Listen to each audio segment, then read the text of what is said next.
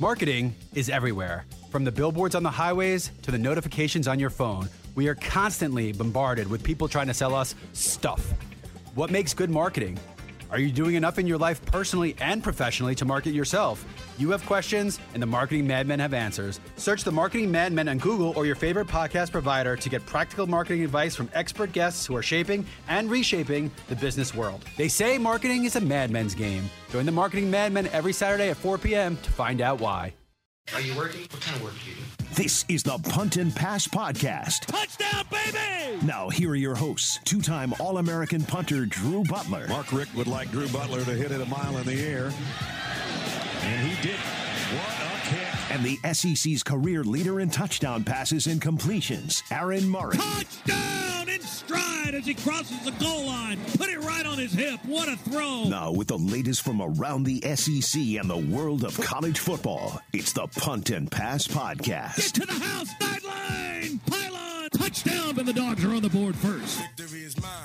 Surprisingly, I've been lame, waiting for your next mistake. I put in work and watch my status escalate. Welcome into the Punt and Pass podcast. I'm your host, Drew Butler, usually joined alongside my co host, Aaron Murray, but I'm just riding solo for today. Follow us on Twitter and Instagram at Punt and Pass. Follow me at Drew Butler. Follow Aaron at Aaron Murray 11. And keep in mind, I know I've said it for the past couple of weeks, it is in the works. We will have a brand new puntandpass.com debuting soon.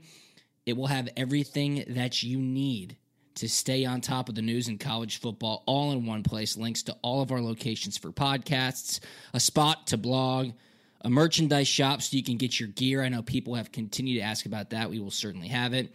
Links to videos, links to some of our partners and friends. It will be a great spot for you to bookmark and to make sure that you check daily and often to know what is going on in college football. What's going on in college football right now? Well, really not too much. I mean, obviously, we started off this week's episodes of Punt and Pass by recapping the terrible headlines of coronavirus case spikes across the country, across college football campuses, across college football teams, players, staffs etc. And we're going to stay away from that today. Yes, we're going to stay away from that. So don't worry about it. I did read a very interesting article that I kind of want to break down, and it goes back to a question that I was asked last week doing an appearance on the Stadium Network. If you don't, know what the Stadium Network is, check it out. WatchStadium.com, 24 7 digital sports network. They're also on the Marquee Sports Network if you get that on your sports package. But I do some college football analyst contributor work for them throughout the season. They had me on last week, and one question that they asked me, it was in light of the Chuba Hubbard Mike Gundy fallout that we touched on last week, but it was more broadly questioned. And here was the question that I was asked. We've seen players have a stronger voice with several issues in college sports. How much more power do players have today than they had even a few years ago, like when I played? Keep in mind, my last year in college football was 2011. Aaron's was 2013. So, yes, that may seem not too long ago when you say the year out loud, but it's 2020. I mean, that was quite a long time ago. I remember specifically when I even signed up for Twitter. It was like Memorial Day weekend 2009. Was with a couple of friends, had heard about this new app called Twitter. What was it? Looked into it, made an account, have had it ever since. I really enjoy Twitter. I- look at it often. I would say that I'm probably addicted to it. I use it more as a news source. I really do. I've got some curated lists that keep me in tune with college football, keep me in tune with punt and pass, keep me in tune with the news, which everybody should and want to stay away from during these crazy and unprecedented times. But I've really enjoyed using Twitter. Do I use it often? Do I tweet often? No, probably not as much as I should. But during college football season, it's the place to be. I mean, if you want your pulse of the nation, pulse of college football, what is going on up to the minute, Twitter is your spot. I mean, if you follow specific writers, if you follow specific companies, if you follow specific blogs, Twitter is where you're going to get the majority of your college football news in the fastest fashion. That's just a fact. And speaking of the fastest fashion, over the past couple of weeks, with everything going on in the world, the coronavirus pandemic, the racial and systemic injustice that has been brought to the forefront of this nation. Now, college athletes realizing the power that they have to make change at their campuses, to make change within their team cultures, and understanding the following that they have on social media, whether it be Twitter or Instagram or wherever else. They are realizing that they can show their power by sending out a tweet, by making a statement on Instagram. So, yes, they do have a much stronger voice in 2020 than they did in 2011 or even 2013. But I think that comes with the realization of their influence through social media and their willingness to speak out amid what is going on in our country right now. So, look, I follow Outkick the coverage and Clay Travis. I would assume that a lot of our listeners of Punt and Pass do the same. Clay keeps it real, whether you agree with him or not. He's very consistent with his takes, whether you agree with him or not. He chooses hills to die on, and he will argue his ass off to make sure that he comes out on top of said argument. That's his brand, and he's built an amazing business around it. He hired last week Jason Whitlock. Jason Whitlock, of course, used to be on ESPN. Then he went to Fox Sports One. Very outspoken, very opinionated. Obviously, you have to be in that realm, but he's good. He's very good at what he does, and he speaks very well. And he's also an extremely accomplished writer. So Clay Travis gets him to join Outkick, especially in a time now where a lot of people are voicing their opinions about many other things other than sports. Just like just like how I was told that nobody wanted to hear about my opinions on the coronavirus pandemic in regards to college football, which I totally understand and I agree with.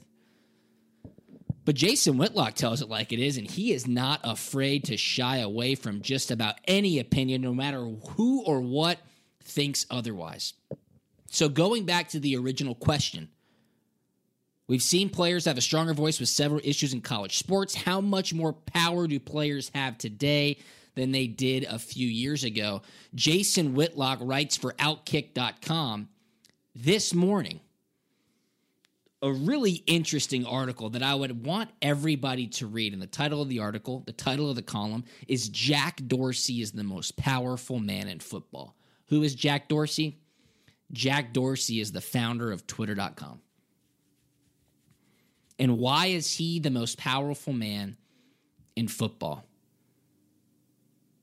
I mean, we've got clear cut lessons learned from the recent controversies that have taken place at Oklahoma State, Iowa, most recently West Virginia.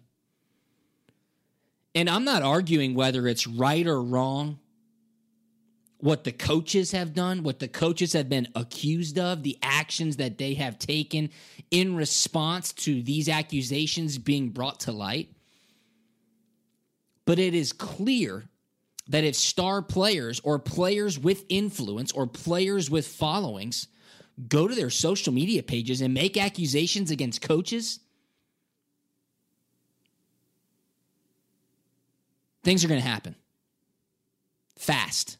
Because the the climate that we're in right now, the cancel culture whether you agree with it or not, it is you are guilty until proven innocent. So Chuba Hubbard obviously says, "Hey, I'm not going to do anything with Oklahoma State until this issue is addressed when Mike Gundy wore the OAN shirt. Look, right or wrong, he wore the OAN shirt. Chuba Hubbard fired off on Twitter. They make a video together later on that afternoon. And the story almost shifted because Gundy didn't necessarily make, he really didn't make an apology in that video, but Chuba Hubbard came out and said, I did this wrong because I went to social media first. I should have just gone straight to Coach Gundy. People are saying, Chuba, you should not have apologized. This is how you feel. And then the next day, Mike Gundy came out, made a very strong statement, called himself a dumbass for wearing the shirt, realized that he had hurt his players, realized how insensitive it was to wear the shirt. And now there's been more accusations about how Mike Gundy was as a player at Oklahoma State. in the history of him and, and, and his actions? And, and will those have even more repercussions in the coming days or weeks? Who knows? But Chuba Hubbard went to social media. Current Oklahoma State players showed support for him. Former Oklahoma State players stuck up for him and said, You don't understand what it's like day to day. And look, changes are being made, we're told to believe, at Oklahoma State. We'll see. How about when Dabo Swinney wore the Football Matters shirt? Okay, and his players came out in support of him on Twitter. That was a great showing, right? How about when the former player at Clemson accused assistant coach Danny Pearman of spouting a racial slur at him, and then the entire situation gets brought back to Clemson, and Dabo Swinney has to make a statement. Dabo Swinney has to come out with a 12 minute video and say, We're taking care of this. I bring up those two examples because they were the first ones. And like I said last week, in regards to a culture problem at specific schools, because every team is so diverse. And every locker room the, the, the aggregation of people is so special. It really is a brotherhood. If there are real culture problems you'll see it in recruiting. There, there's no other way to find out if it's real or not. You will see it in recruiting because as i said the coaches can tell the parents whatever they want to hear the coaches can tell the players whatever they want to hear if there is a real culture problem, the current players will tell the recruits, don't come here. You're not welcome here. You will not feel right. You will not enjoy your time at this university. And look, if that change does happen in recruiting at Clemson, if that change does happen at Oklahoma State, then clearly there's an issue there and it will show. How about Iowa coach Kirk Ferentz fired his longtime strength coach Chris Doyle after a handful of former Hawkeyes tweeted complaints that Doyle made them feel uncomfortable with his non PC rhetoric. I am quoting from Jason Whitlock's article. Chris Doyle was the highest compensated strength and conditioning coach in the nation. Chris Doyle is known probably by most every college football player, especially when I was playing Iowa had won the Big Ten a couple of times. Iowa was known for getting two and three star recruits, really developing them into NFL talent, into starting collegiate Big Ten talent, and turning those mediocre recruits, if you want to call them that. Hell, I was a two star. I was a no star, really. Into Big Ten champions, into NFL players. Fired. Former Hawkeyes tweeted complaints that Doyle made them feel uncomfortable. I don't know what the exact wording was. I don't know if it was racial slurs. It was troubling allegations. Chicago Bears offensive lineman James Daniels said black players have been treated unfairly for too long. So clearly, you know, this was racially charged, and enough people came out and spoke against Chris Doyle that boom, swift action was taken. Yes, he got a severance package, but he's no longer there started with social media complaints. Players are realizing the power that they have. That is a powerful, powerful show of force. And warranted or not, it seems like it may be in the case of Chris Doyle. Consequences and action follow. Whitlock continues. West Virginia placed defensive coordinator Vic Koenning on administrative leave this week in the aftermath of allegations that Koenning called safety Kerry Martin the R word, among other things, and also read him scriptures out of the Bible. I mean, that's kind of, I would think, neither here nor there. But calling him the R word and Koenning said he wasn't feeling comfortable. Look, they've placed him on administrative leave. They have to launch an investigation now. The athletic director, Shane Lyons, said, I want to thank Kerry Martin for having the courage to bring his concerns to light. We will not tolerate any form of racism, discrimination, or bias on our campus, including our athletic programs. Coach Vic Koenning has been placed on administrative leave effective immediately.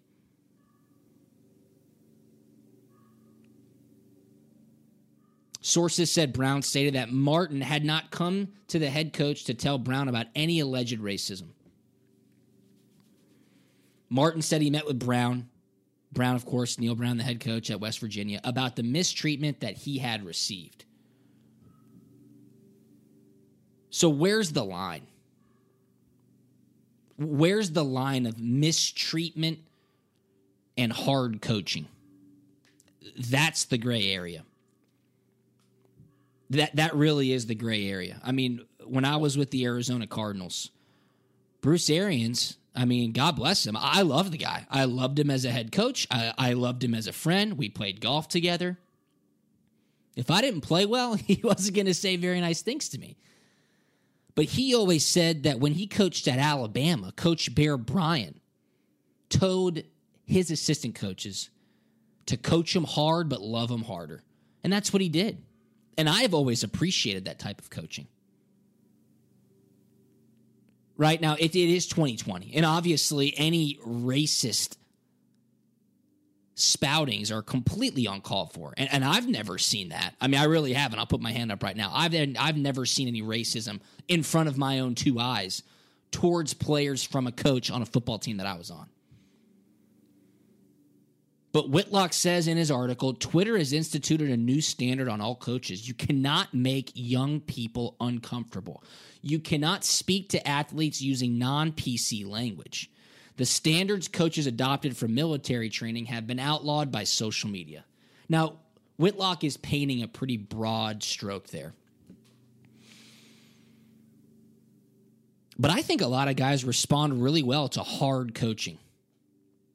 And I think coaches, at least when I was playing, my last year playing was 2017 in the NFL.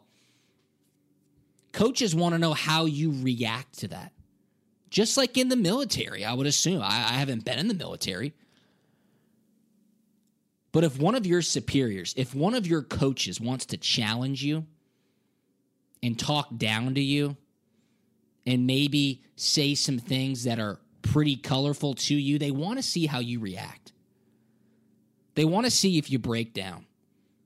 They want to see if there's a chink in your armor. And if there is, they go after it, man. And they want to get a reaction from you, whether good or bad. Because they probably know that when they're coaching you hard, what they're going to get from you in a game. Right? I mean, that makes total sense to me. I was always told, especially in the NFL, hey, if coaches are on your ass, that's a good thing. You should be worried when coaches stop talking to you because that probably means you're going to get cut pretty soon. It's probably the same in college. I mean, if coaches are riding you, if coaches are dogging you, if coaches are saying mean shit to you, it's because they want you to get better. It's because they probably see a lot of potential in you.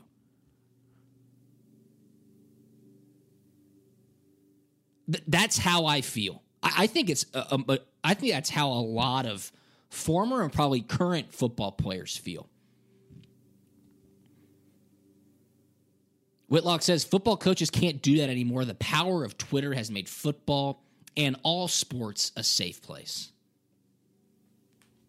I don't know. Again, this makes me go back to the tweet from John Kincaid a couple weeks ago. John Kincaid, of course, a host of Buck and Kincaid on Atlanta Sports Radio 680 The Fan, a guest of the podcast during the Quarantine Chronicles. He had a great tweet, and it was a statistical tweet. And he broke down how many real Americans are on Twitter in respect to the population of America. It's a very small number. It is a very small number. And yes, these instances at Clemson, at Oklahoma State, at Iowa, now at West Virginia, those are four instances. And, and surely there's more to come. But these are specific players speaking out about specific issues. I don't think that's necessarily a broad stroke to say this is happening all over college football. I mean, my parents raised me tough, I, I would like to think. You know, I think a lot of successful football players, a lot of people who are successful in business, a lot of people who are successful in life embrace that adversity, lean into it a little bit, are thankful for hard coaching, are thankful for being pushed to the brink because it makes you realize your potential. That that again, that's just how I feel. People always say, as cliche as it may sound, the only way to experience real growth is by getting uncomfortable.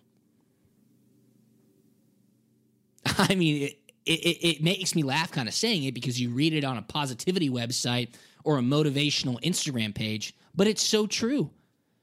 The only way to experience real growth is by becoming uncomfortable. And if that's a coach saying something to you that you don't like, if that's a coach, you know, saying maybe some really mean shit to you that you don't like, that is disrespectful to you, maybe it's because he sees greatness in you. Maybe it's because he wants to ride your ass to make you a better player. That's what you're there for, right? I mean, obviously, you're a student athlete. I mean, you've known these coaches. The funniest thing to me in college football, especially like in the world that recruiting is now, so much different than 2006 and 7. And again, I was a no star punter. So my experience is a hell of a lot different than Aaron Murray, who was recruited and offered by every school under the sun. But man, these coaches love you. They text you, they call you, you go to campus, they sit down and eat with you, they're buddy buddy with you. As soon as you sign that letter of intent, as soon as you sign and you are pen to paper going to that school, man, you don't hear from those coaches until you show up. That's a fact. Their job is done. Then the relationship really begins. And I really do love my college coaches. Coach Richt, I mean, God bless him. Now more than ever, I am so thankful that I had a coach who was consistent day after day. People often ask me, what was Coach Richt like? I say, man, the best thing about Coach Richt, the single best thing about Coach Richt is the person that you saw during weekly press conferences, the person you saw post game after a win or a loss, the person that you saw at a gala or an event that you paid to go to speak, that's the exact same person he was every single day. That's who he was, man. Maybe to a fault. But God, I love that man. I really do. We still talk to this day. So thankful for those experiences. And you talk to other players from other schools who have had other experiences, who did not have that type of experience from a head coach. And it makes me thankful for Coach Richt. I love John Lilly, who's now at North Carolina. Coach Lilly came to Georgia in 2008. He was the tight ends coach, did a lot on special teams as well.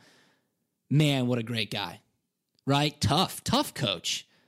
Never really cussed much, was very respectful to his players. But man, when he did cuss, it got your attention. And you felt like you let him down. He was like that parent figure. He really was. Ask Arthur Lynch, ask Aaron White, ask Orson Charles. Those are the guys that can get the most out of their players, whether they're ultra respectful or maybe disrespectful at times. But I, I just I, I have a hard time grasping with, and again, I'm not saying that this is happening all over the country. I have a hard time thinking that if a coach were to say something to you that would offend you, you could go to Twitter, make a statement, and then that coach could have their career jeopardized.